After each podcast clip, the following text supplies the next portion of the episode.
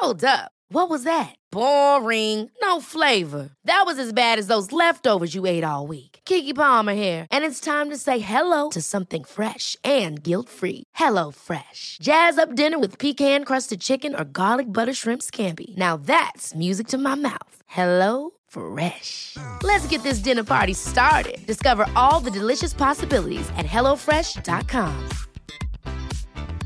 There's never been a faster or easier way to start your weight loss journey than with PlushCare. PlushCare accepts most insurance plans and gives you online access to board-certified physicians who can prescribe FDA-approved weight loss medications like Wegovy and Zepbound for those who qualify. Take charge of your health and speak with a board-certified physician about a weight loss plan that's right for you. Get started today at plushcare.com slash weight loss. That's plushcare.com slash weight loss. plushcare.com slash weight loss. You might need a pen and paper because I've got a few things going on that I need to tell you about. I'm doing two shows with Helen Rose, former Queensland policewoman, and the show is called The Consequences of Murder. We're doing the first one on the 12th of August at the Thirsty Crow in Wagga Wagga. We're then doing another show at the Victorian State Library Village Roadshow Theaterette on the 15th of October. Then I'm coming up to Sydney because you've asked and I've listened. I'm doing the Mornington Monster on the 1st of October at the Auditorium, 37 Reservoir or Reservoir, depends where you went to school, uh, Street in Surry Hills, New South Wales. And did I mention filming started from a TV series? There is just a little bit happening in my life, and it's all because of you, my listeners. Thank you. Tickets through Eventbrite. Have a great week. Uh, hello, and thanks for listening and coming with me as we explore the human side and impact of crime. And just a couple of things I'd like to ask you to consider. Firstly, my guests share their personal stories, which others may see differently. No one will see a situation the same, it's just human nature. Uh, secondly, my podcasts aren't suitable for children and some adults for that matter, so please consider if it's right for you and contact Lifeline or any other support service if you find yourself affected by my subject matter. But then I was probably in denial or I didn't realise that any form of empathy or sorrow had completely gone. And I was just angry. Today, you'll hear part two of a story told by an incredible man who suffered enormously for doing his job and keeping his community safe. He may have lost a career due to a PTSI or PTSD uh, diagnosis, but he hasn't lost his sense of humour. you will just love him. Uh, I can guarantee it. And he really is a hero. Part two of Cameron Caine. It was like if going to the Main Street of Kinglake on the um, Monday was like turning up at somewhere like oh, it sounds awful, but somewhere like Ethiopia, just dust and sun everywhere, and then trucks full of um, water bottles, mattresses, things just rocking up. And I thought, wow, this is. Then the only letdown was the CFA people had barbies going since Saturday night, and all the locals um, had brought all their meat and everything from their freezers to the barbecue because everyone had to eat. But then the salvos and that rocked up Monday afternoon, and the fights that had you're not supposed to do this, you're not to do that, no more of this. You can't serve food like that. Really? Yep. You know, the only time during that whole four, five week period, the only time things ran in harmony and to just like clockwork was the Sunday when there was no one up there. Everyone banded together. The CFA trucks were going from house to house. We were going to house to house. And then it just turned to the proverbial. Um, we continued to work. Um, I was pulled in. I went to work back on the Tuesday. I had the Monday off. Went back in Tuesday morning.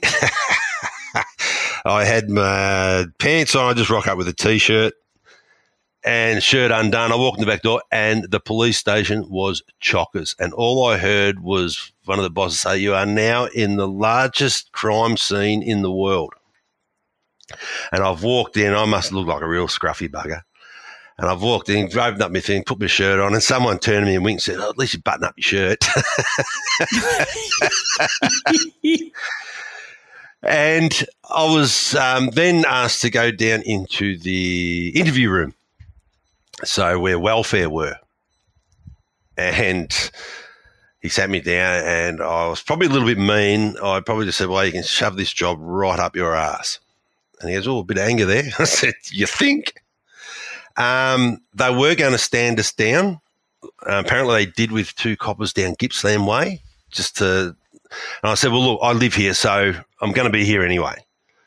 Um, so, and I understand, but what do we do? And they said, "No, what we're going to do is you local coppers, everyone's coming in and asking for you guys. So you guys can come in eight till four every day." in uniform, out of uniform, it's up to you guys, but we're just going to take all the workload off you and everything else, which was brilliant.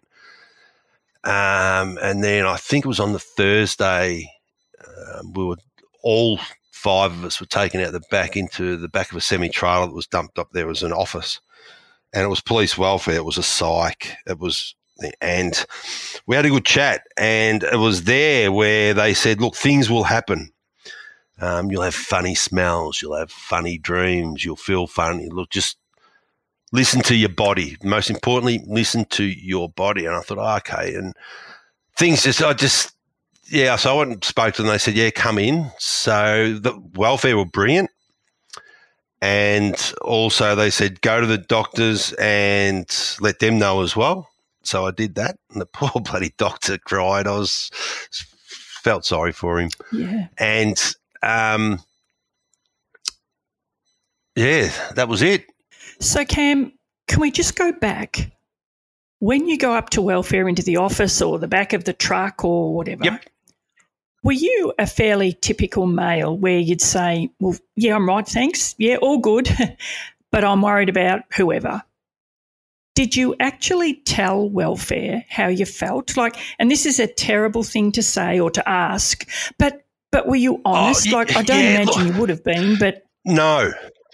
Oh, look, no, none of us were. Um, uh, I suppose. Yeah, that fluffy, touchy, feely stuff. Yeah, yeah, it's like I remember having reflexology on the foot. I thought, oh, this is all hippie stuff. And they said, oh, your nose will start running. And then my yeah. nose started running. I thought, oh, there's something to this. so, I, look, and then after the conversation, I, I pulled one of them aside outside and I said, look, um, this is, oh, I feel quite exhausted at the moment, but, and they said, look, just be mindful that things will happen and it's just your brain adapting to it and trying to fix everything. So when things did start to happen, um, I wasn't in shock, I suppose. I thought, oh, okay, I was warned this might happen. But for. Tell me what was happening oh, look, any um, just enthusiasm had gone. Yeah. Um, yep. I felt everyone wanted something from you. I just felt like, yes, yeah, just want, want, want, want. Um, the smell of smoke. I'd wake up. It was summertime. I'd wake up and think that the someone had left the Coonara door open. Um, the I went to bed on the Sunday night after the fires next to Laura, and I woke up and I f- swear that I was laying beside one of the bodies yeah. oh. that, that, I'd found.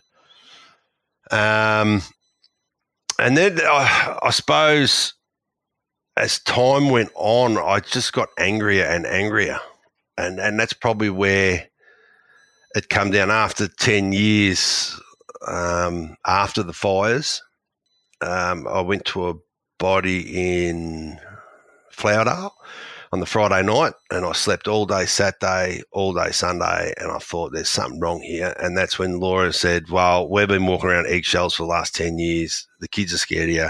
Yeah. You need to do something." And that just broke my heart. Yep. And I thought, right. So the Monday I went to the doctors, and he sent me to see um, Karen in um, Bundoora who then put me onto Arthur Valakoulis, where I did the um, PTSD course, and that was just amazing, just to find out why I was who I was now, and what was happening. Um, and until you sit down and realise, as you said, oh, big tough guy, oh, what's happened? The hardest thing I've ever done is analyse myself, and the most exhausting thing I've ever done is analyzing myself. Scariest thing is analyzing myself. But um, I learned a lot. And it just put me in a place where I thought, well, yeah, and that's hence where I thought I, I just miss the old me. I a bit of a town clown, I suppose, but I, I just miss the old me where there wasn't this hesitation, there wasn't this anxiety. Um, and I wish I could be compassionate for people and things, but it's just the way it is now. Can we go back, Cam? You just said then that for 10 years you kept working, and it wasn't until you went to that body in Flowerdale. Uh, are you saying that for 10 years you kept working? Yep. oh my God, Cam. Yes. Yeah, what happened is I, I took six months off after the fires. Uh, it was the day after Ross's kid's funeral. I said, I just can't do it. So I took six months off. First two weeks into it, the boss rings and says, the longer you're off, the longer uh, that you won't be going back to Kinglake. I said, oh, how are you going? No worries. Thank you a lot. See oh, you later. God, no. So Oh no, please, uh, it did, it did, it did, it did.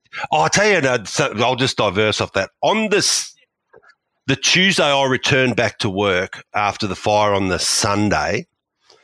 The inspector walked in and he said, "Oh, look, I've been meaning to catch up with you, just about a complaint."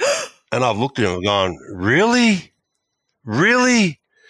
And he goes, yeah, just uh, you know, it's when you pulled this guy up, and I remember the one. And this bloke was spitting and punching the window and everything at me, and I thought, really. Yeah. and I just shut down. I just walked off. Oh. And then uh, this, then I'll go to another funny one. So I have me six months off, and then they say, righto, back to work. You can't go back to Kinglake. And I said, well, it's close. Why not? And they said, You've got to do the return to work at Wallan. So I did that, went to Wallan. And while I was at Wallan doing the return to work, it was about two or three weeks, uh, the new boss rings and says, Look, can I just pop down and um, have a chat to you? Going, Yeah, yeah, no worries. And he come down and he said, Oh, look, apparently you've started this book. And I've gone, Well, yeah, a friend of mine's writing it. And it's about Ross himself. And he goes, Well, I know that the, I won't call the usual, ESD have um, had to read bits of it. And I've gone, yeah, yeah, that's fine. And he goes, now I'm here. I've got to um, speak to you about going through the roadblock. And I've gone, what? And he goes, oh, the roadblock on the Monday with the four utes. Oh, my God. I've gone, yeah. Please, no. Please, no. oh, yes. I got a rocket. Oh, my I got a rocket God. for going up with five utes of people with generators because there's no running water without generators, and ladies' toiletries and things like that. And I got a rocket for disobeying by going up through the roadblock. I am lost for words, Cam. On my return to work. Pardon me, but for fuck's sake. Oh, yeah. So I've got, again, really? Really? And I thought, no, I'll show some respect. I won't belt him or yell at him. I'll just cop it. So anyway, come back to Kinglake, and look, I maintained um, going and seeing people. I thought, well, no, I've actually spoke to people, and it does work. It, it helps.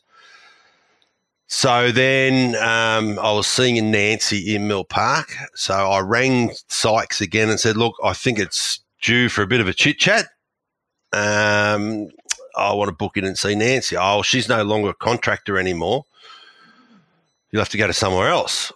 So they sent me to this lady in Yarra Glen. And I rocked up to a few sessions. She forgot to turn up. oh, it's just funny. It's, I don't, Cam. If you wouldn't laugh, you'd cry, wouldn't you? No, I know, and it was just so. I and then we had um, Oh, health and no. well-being days where everyone in Murrindindi and that would go to the police station and and I said, look, access for us country people for psychs is horrible. Something needs to change. You know, if they're contracted or not contracted, so what? But that never changed, and that's where I was put onto this um, Karen by my doctor because at the end of it, I thought all these people going down to their GPs getting ten free visits. Yeah. I can't even get in see a police psych. Bugger it. I'll go to the doctor and I'll see John and say, look, I think I'm a little bit nutty. I need to speak to someone. And he sent me and saw Karen. And from then on, it was just a breeze. The, uh, Karen was brilliant. Arthur Valacour was brilliant. Um, Yeah, yeah. but I had to do all that myself. Did you have to pay for that yourself? No, the first 10 were free. Yeah, right. oh, God. Oh, Cam. I'm just, oh, my God. Hey, can we go back to tell the listeners when you were talking about ESD? That's the Ethical Standards Department, the squad of many name changes. It's uh, used to be double ID, Internal Investigations Department, uh, Professional Yeah. Standards. I don't know anymore. Oh, I don't know. It was one in Mad Max too, wasn't it? Toe cutters. We can say it because that's we what can we used to call them. we can now. so the toe cutters had a go at you for going through the roadblock with Yes. the people. Yep. Where is the. Oh, God, I'm lost for words. It's very rare, Cam, but yes, I am lost for words.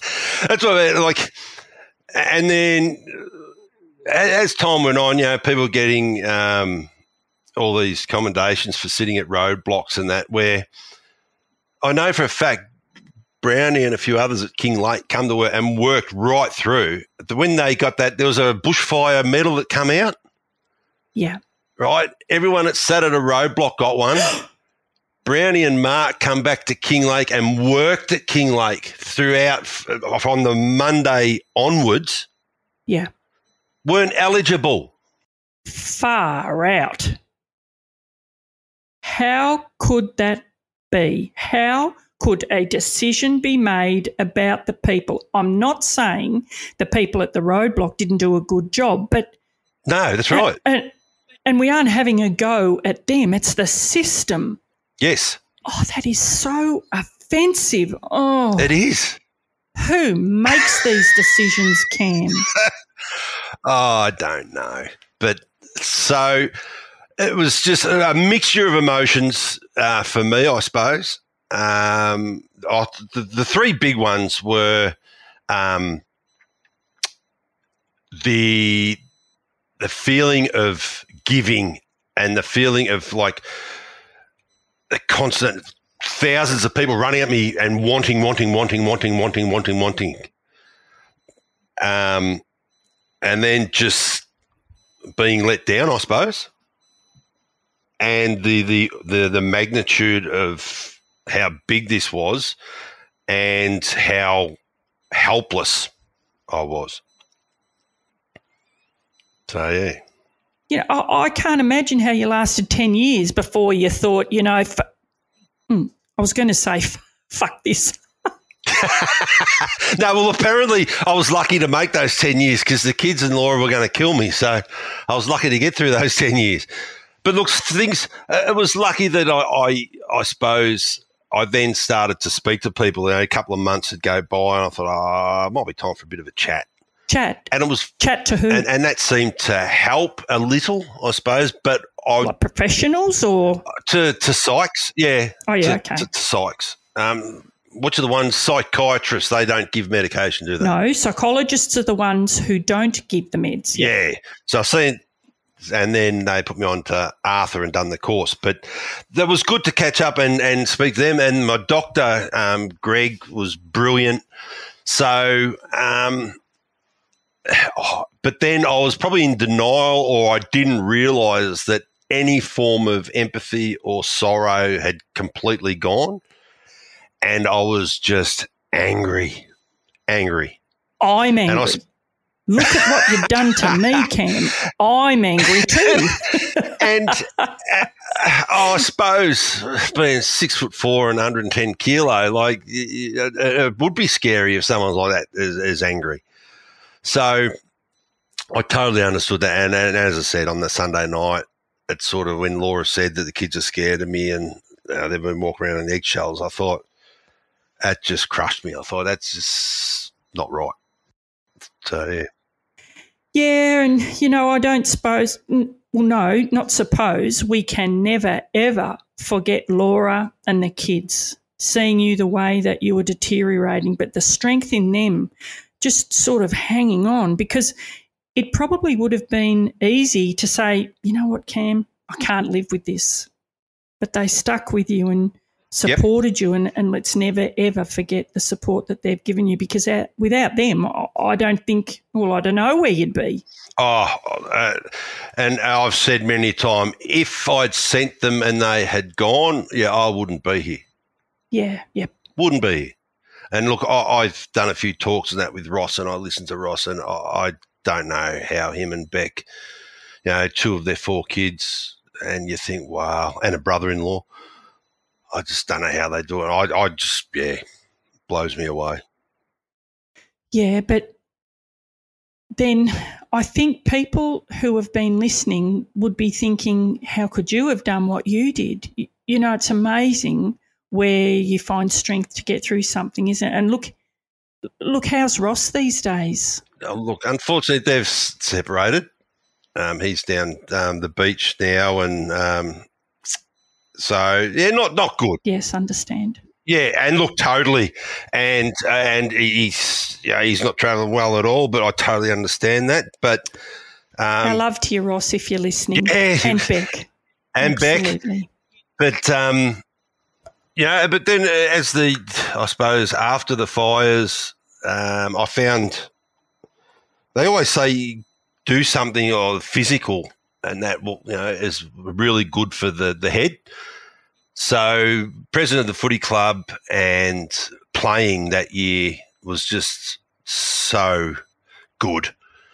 Um, but even just to keep the footy club alive, we had a meeting after the fires at the footy ground to have a community vote if the footy club should go or stay because um, nearly all the people in the committee didn't have a house. So they voted, yeah, we want the footy club to go ahead. So off it went. And AFL jumped in and helped us. Melbourne Footy Club helped us out. But um, all the people that had signed on to play in that year come and played for us, um, and we lost the grand final by six points. Oh, wouldn't so, you think they would have given you the six? Oh, you'd think so. it was, but see, and then um, we had um, Kevin Rudd at the grand final. Um, we had the first game we played in against um, Emerald, though, who were um, affected by the Ash Wednesday we had um, oh, three, four thousand at the game. Peter Garrett sang the national anthem. Um, it was just a, a, big thank you for emergency services, and it was a great day. Um, the footy club went berserk, um, and then I suppose um, work wise, just oh, the medals and things started coming, and so 2009, 2010 um, I was approached by Fran Bailey, who said, um, I'm leaving, I'm retiring at the end of this term. I want you to run the federal election for me. And I thought, oh, don't know anything about it, but I have a crack. and you're still a policeman at this stage, yeah? and like, yeah, yeah. Yeah, yeah. And I thought, oh, I got no idea. I said, I'll do it if um, Rick, which is a guy that from the AFL who was um, come out to help the Kinglake Football Club. Yeah, yeah. I said, I'll take him because he was into politics. I've got no idea. And they've gone, yeah, no worries. So instead of having to go to meetings and be voted in as the next um, person to run, bang, it was done. Yeah, Signed, sealed, yeah. delivered. um, and then I was given a book. This is our policies. Good luck. Oh, fantastic. Funny. And then the day that what's her name um, announced the election, I had to resign because I couldn't be um, do government jobs. Oh, yeah. So I had to resign, and yeah, ran for the of McEwen. Um, I lost, but I did it scaringly that well though that the next day when the Liberal Party rang me, they said, "Do you want to run for the state election?" I go, "No, no, just I want to go back to police." force." God. So yeah, that and was that why, um, 2000. why you i- is that why you resigned? Like you Yes. didn't resign because you'd had a gut full. You resigned. No, no. What happens is if you run for state, you can go on holidays, but if you run for federal, you've got to resign. How would you like to look five years younger? In a clinical study, people that had volume added with Juvederm Voluma XC in the cheeks perceived themselves as looking five years younger at six months after treatment. Look younger, feel like you. Add volume for lift and contour in the cheeks with Juvederm Voluma XC. Reverse signs of aging by adding volume to smooth laugh lines with Juvederm Vollure XC. For important safety information and to find a licensed specialist, visit juvederm.com. That's J U V E D E R M.com. Not for people with severe allergic reactions, allergies to lidocaine, or the proteins used in Juvederm. Common side effects include injection site redness, swelling, pain, tenderness, firmness, lumps, bumps, bruising, discoloration, or itching. There's a risk of unintentional injection into a blood vessel, which can cause vision abnormalities, blindness, stroke, temporary scabs, or scarring. Talk to a licensed specialist to find out if it's right for you. Hold up. What was that? Boring. No flavor. That was as bad as those leftovers you ate all week. Keke Palmer here, and it's time to say hello to something fresh and guilt-free. Hello Fresh. Jazz up dinner with pecan-crusted chicken or garlic butter shrimp scampi. Now that's music to my mouth. Hello Fresh. Let's get this dinner party started. Discover all the delicious possibilities at hellofresh.com. Everyone knows therapy is great for solving problems, but getting therapy has its own problems too, like finding the right therapist, fitting into their schedule, and of course, the cost. Well, BetterHelp can solve those problems. It's totally online and built around your schedule. It's surprisingly affordable too. Connect with a credentialed therapist by phone, video, or online chat, all from the comfort of your home. Visit betterhelp.com to learn more and save 10% on your first month. That's BetterHelp H E L P. Burrow's furniture is built for the way you live. From ensuring easy assembly and disassembly to honoring highly requested new colors for their award-winning seating, they always have their customers in mind. Their modular seating is made out of durable materials to last and grow with you. And with Burrow, you always get fast, free shipping. Get up to 60% off during Burrow's Memorial Day sale at burrow.com slash ACAST. That's burrow.com slash ACAST. burrow.com slash ACAST. And you can't be double dipping. Righto.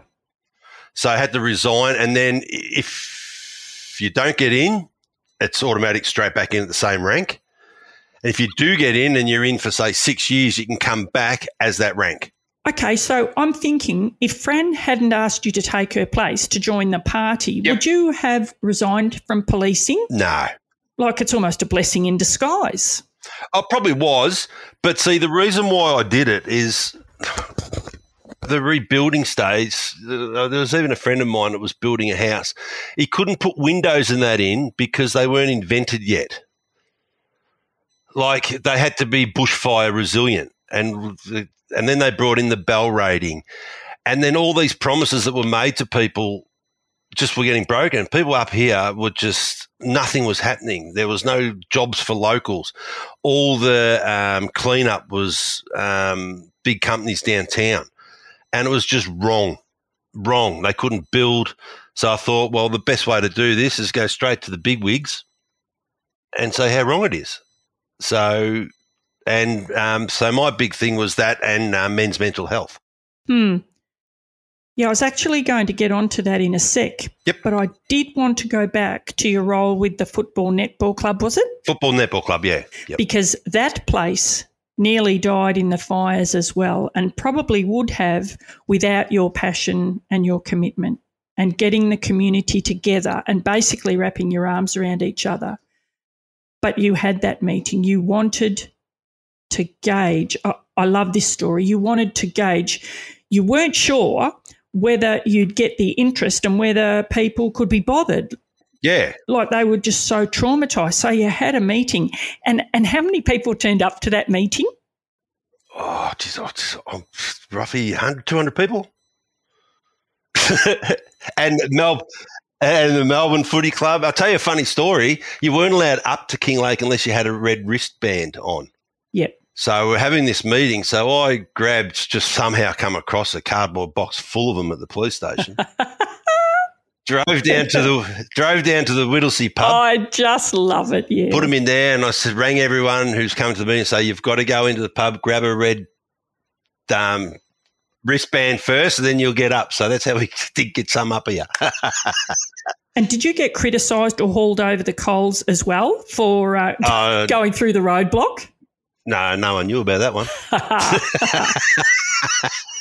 Hey, am I right in saying that not only did you have um, Peter Garrett and Kevin Rudd there, but yes. you also had Christine Nixon, Shane Warne, yes. uh, Jimmy Stynes came up with the Melbourne Footy Club, and also Jason McCartney. He, he played quite a big role in the mental health side of things. Uh, can you tell us about Jason McCartney and how he helped with the men's health up there?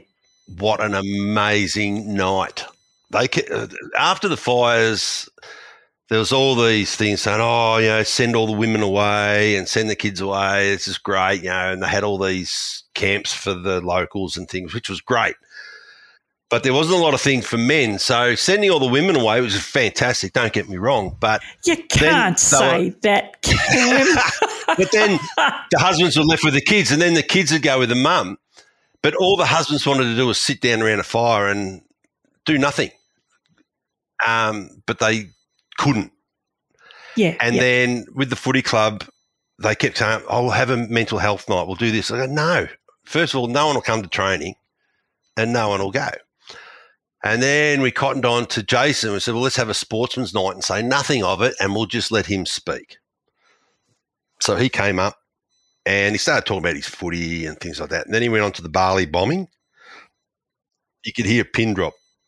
Oh, yeah. And then after that night, uh, there was two or three blokes ended up seeking um, mental health assistance. Fantastic. Um, and everyone walked out and thought, wow. I, and everyone said they knew exactly what he was talking about and how he was feeling and then the footy club just became a place where people could talk and not watch the footy. They wouldn't come and watch the footy, they just come and talk. Um, and then even a year or two later, you could see the difference between the people from the footy club that were talking and active and to the people who, I suppose, went the other way and become recluse and things like that. So the footy club was a massive, massive um, health benefit for the for the whole community, I reckon. And for those who don't know the Jason McCartney story, could you just give us a quick rundown? Because I know, and a lot of us know it, it very well, but there will probably be others that don't. So, can you just take us through that, Ken? Yeah, he was the um, North Melbourne footballers over in Bali, and they were in a night spot, and the, there was a um, bomber that blew up the the disco there. And Jason ended up with, um, yeah, think it was 70% burns to his body. Oh, huge. huge um, yeah. And yeah. to his credit, he, he, fought all the way through it, ended up playing footy again and played a game, um, his last game under lights. And he's just uh, an amazing bloke. The, the stories that um, just of the pain and everything that he went through. But then there was a photo with Mick Martin um, standing beside his hospital bed. And I looked into Mick Martin's eyes and I thought, I know exactly how you're feeling. So I spoke to Jason about that and he said, You know, it's funny. He said, I was injured and everything. He said, Mick was flat out. He was just dragging people in, out, just dragging bodies out, dragging this out, drag, and just doing everything. And I thought, wow, yeah, I wasn't injured, but I was doing the things, and I just in the the look in Mick Martin's eyes, I thought I just know exactly how you're feeling. That was an amazing photo. And for those who don't know Mick Martin, he's a man mountain, isn't he? Yes. Yes, a big North Melbourne fullback. And the scariest looking bloke you've ever seen in your life. With all due respect to Mick and his family. but yeah, I know the photo that you're talking about because to see such a big man like an AFL footballer to be just so uh, like distraught, mm. probably traumatized would be um, a better word. Yeah. Yes. Yep. It's it's it's like all the goodness has been sucked out. Oh, yeah. I actually would have preferred if you hadn't brought that up, to be honest, about the last game that Jason McCartney played, as I remember it so well. Uh, uh, I'm a tragic Richmond supporter. Oh, God. And that night, North Melbourne played Richmond and they won. North won on the last kick of the game. And it was a fairy tale because that right. last kick was from Jason McCartney, and I'll never forget it. I was with some next door neighbours watching the match, and we all cried. Yep. It was just one of the most beautiful, beautiful losses that I've ever experienced, and uh, yeah, and ever will.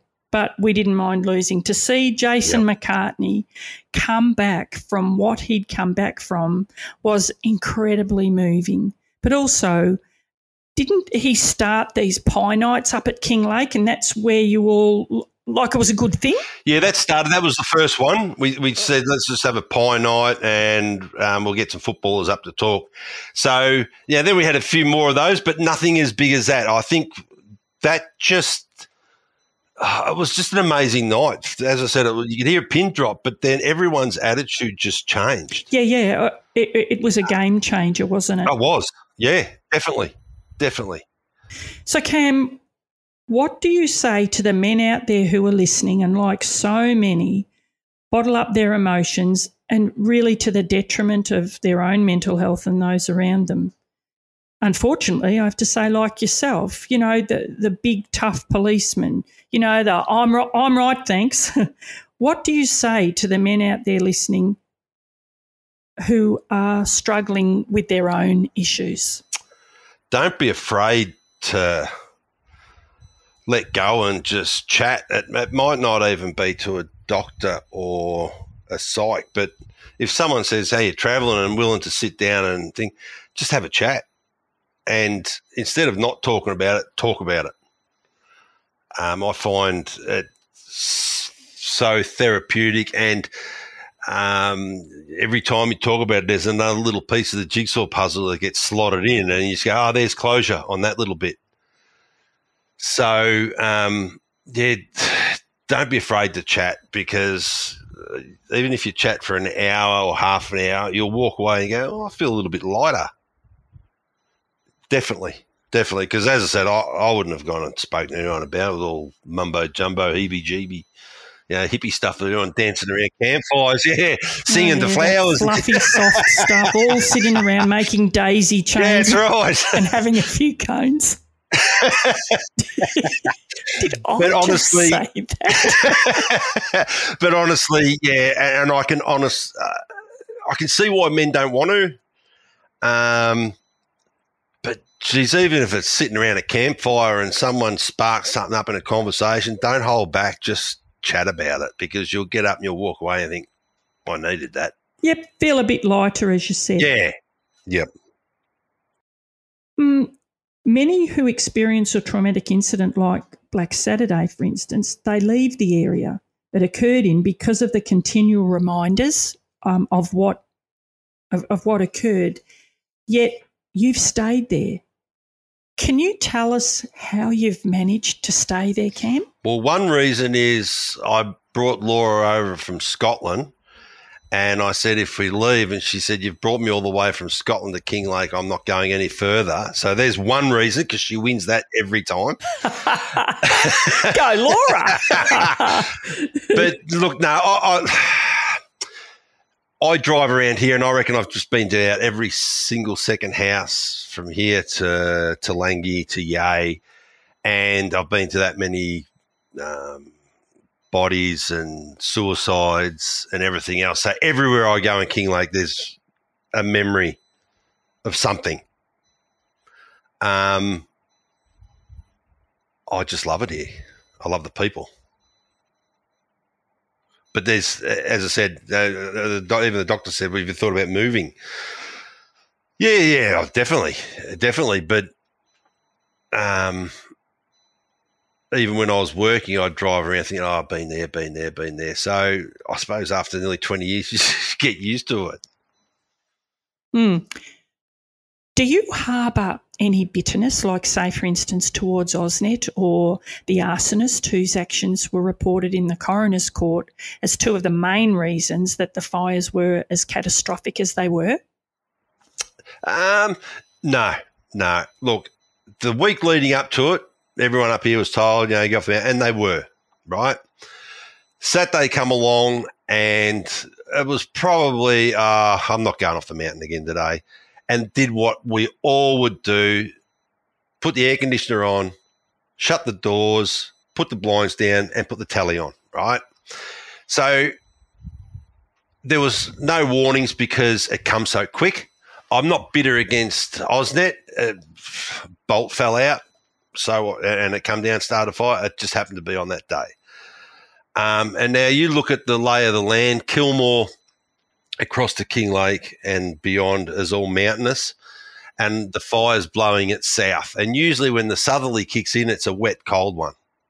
So as it's made its way on the base of the mountains across towards Strathewen, the southerlies kicked in and with no rain, but a hot southerly. And now it's at the bottom of a mountain with a almost, you know, three, four kilometre front that's now going to get pushed by wind up and over a hill.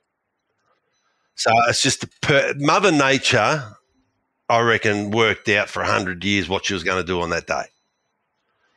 It was everything was just perfect. It had never been 46 degrees in Kinglake before. Um, and as far, and then people say, oh, man was at tea. What was she going to do? Mm, yeah. Um, I've got no bitterness. Even with myself, I've often thought to myself, is there anything more I could have done? No. No human could do anything on that day. Yeah. So there's no bitterness on anyone. It's just a freak of nature, and Mother Nature said, this needs to be cleaned up. It's going to happen today. What about the arsonist? Well, that's the Murrindindi one. Did he or didn't he? That's still the question to be asked, I suppose. Didn't he go inside for that? Or into a mental health institution or something? Um, the old bloke at Murrindindi? No, I don't think so. I'm thinking of Brendan, I think his name was Sok- Sokoloff or something like that. Oh, was that down Gippsland? Or I could be thinking of the wrong one. That might be down the because there was heaps of fires on the day, okay. and there was a one down Gippsland and that. But the one at Murrindindi, they um, the Nard and reckon it was the old fella burning off up there. But but uh, if, uh, oh the arsonist, I don't know. Yeah, look, it'd be the same as thinking. I suppose the rapists and everything else. It's just in there. I suppose after 20 years dealing with people like that, it's just in their genetics, and you just think you're a dickhead. Uh, yeah, yeah. Uh, uh, you received a fair few awards for your heroic actions on that day. Can you tell us about them? Um, I got the. I'm, I'm, trying to remember actually because. Oh, can I well, tell you? Yeah, yeah, you can. Uh, the Victoria Police Valour Award, the Order of Australia Medal, and the Australian Humane Society Award in 2011. Strength to you, my friend. Yes. And I got. Oh, I do apologise. I missed one, didn't I? No, I think there's a Commonwealth Bravery Award. Oh, that's probably close to the most important one, one of the highest ones. Yeah, so, and look, it, just went nuts. And so it and should. you know, they they they sit in my uh, box in my bedroom, and it's even the OAM. Um, I don't go by Cameron Caine OAM. Um, it's sort of locked away. It's uh, it's weird. I'm proud to have them, um, And so you should be. but it just brings back a an awful time, I suppose. Um, there was one thing out of it though It was the, the really funny story. We're at the um, Governor House in Melbourne, and Prince William was there. And I took a jumper, and Beck saw him in the morning in Whittlesea and said, "You might run into a friend of mine at the house this afternoon. He's going. His name's Cameron." So we go there, and we're out in the garden, and then we had to separate a line so Prince William could walk past and go down and plant a tree. Now I'm in a police uniform, and Laura's standing behind me. As he's walking to me, Laura's pushed me. right? Good on you, Yeah, you've got to picture this. It's a crowd. He's walking. This six foot four policeman stumbles in front of him, stands up, and looking him eye to eye. And I said, "G'day, my name's Cameron Caine. I'm the president of the Kinglake Football Club." He's looked at me. And he goes, "Yes, I was told I was going to run into you today." Oh, really? And, and I thought, wow, I said, look, I've got a footy jumper for you. He said, look, I've got to go plant a tree. We will catch up. I'm going, oh, okay, yeah, no worries. And then there was this high judge behind. She was pissing herself laughing. And she said, that's the funniest thing I've ever seen. This copper pushed out in front of Prince William. And instead of saying, hi, I'm policeman, blah, blah, I'm Cameron Caine, the president of the Kinglake Football Club. so then we ended up going down into the towards the helicopter, and we actually met Prince William and gave him a jumper. And what a legend of a bloke! really? Oh, mate, he would sit there at a fire and he'd take piss out of himself. Yep, just genuine, genuinely nice man. So there you go, and that was funny. And out of all those um, things that are going to get the medals and that, that was the funniest one because bloody Laura pushed me out. I love it. Uh, your wife and children have obviously been affected by that day as well. yes. How are they doing these days? Oh, look, I, unfortunately, I think um, Angus, my oldest son, because Sean's oldest, then there's Angus, and then we've got Harry. Um, Angus was probably seven, eight, I think. Um, and young Harry was only three, four. Um, they've both got a bit of anger, I suppose. It's come from me. Um, I, Angus, then I know he was older than that because he started high school, and um, separation anxiety. So I'd say out of all, them, Angus is probably the hardest hit. And when you say separation anxiety, anxiety with the family or friends or Oh, family. Like then he started high school down at Diamond Creek, and every day he'd ring up in tears. I want to come home. It's too far away. Um, yeah, so a long time with him. Um, I'd say Harry. They've both got the bit of the anger from me, unfortunately, over the ten years.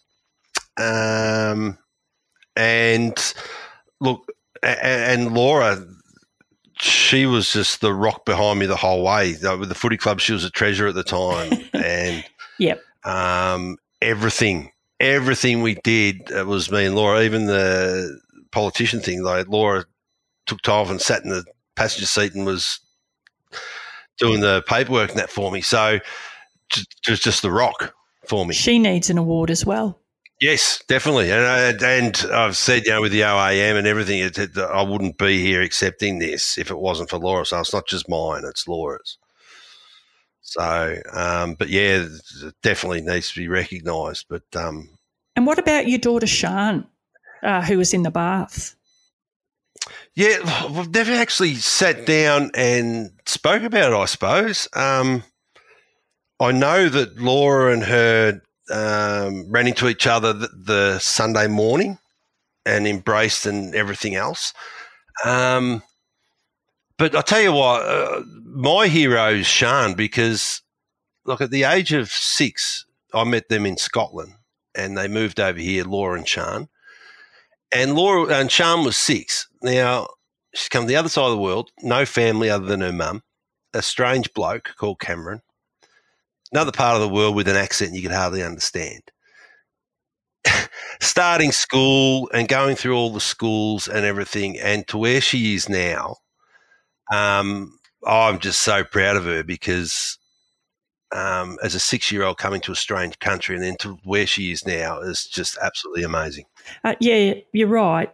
And for the listeners, I've spoken with Sean, and I don't think you could find a prouder daughter. She's just, yeah, she really pressed me. You've got to speak to my dad this is what he's done, and he probably won't want to speak to you.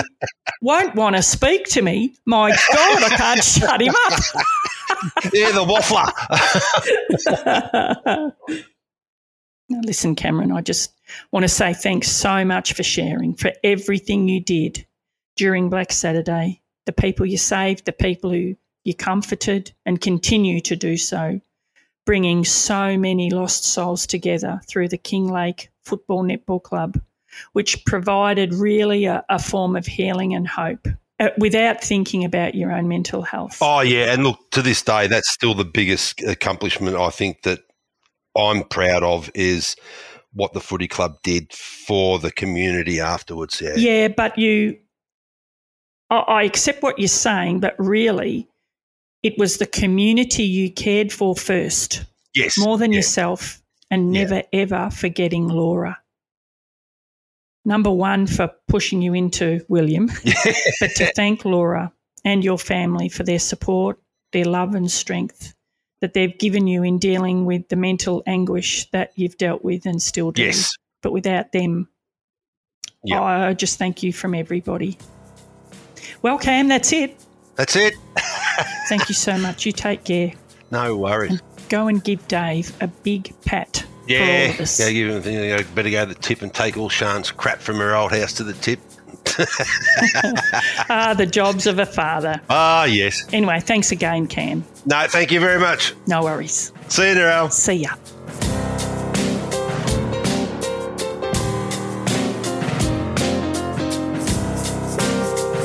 Hey, it's Narelle here again.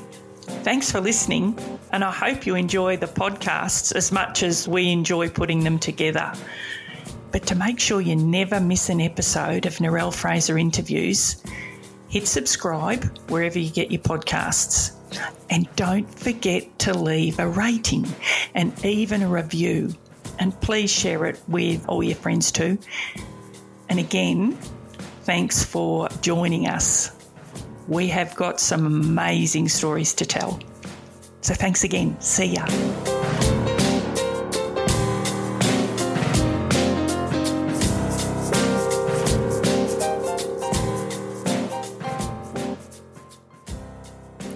Hello, guess who?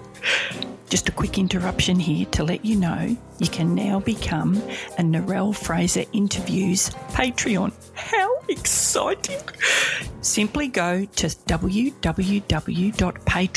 that's P for Peter, A T R E O N for Narelle.com and search for Narelle Fraser Interviews. And to all of you out there who continue to support me, thank you so much.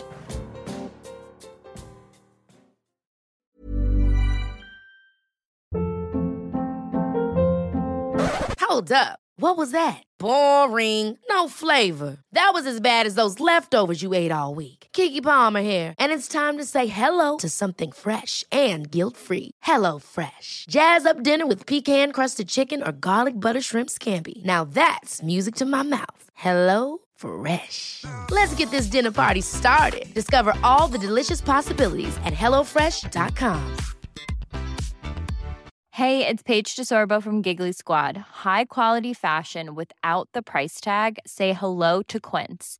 I'm snagging high-end essentials like cozy cashmere sweaters, sleek leather jackets, fine jewelry, and so much more. With Quince being 50 to 80% less than similar brands. And they partner with factories that prioritize safe, ethical, and responsible manufacturing. I love that. Luxury quality within reach. Go to quince.com slash style to get free shipping and 365 day returns on your next order. Quince.com slash style.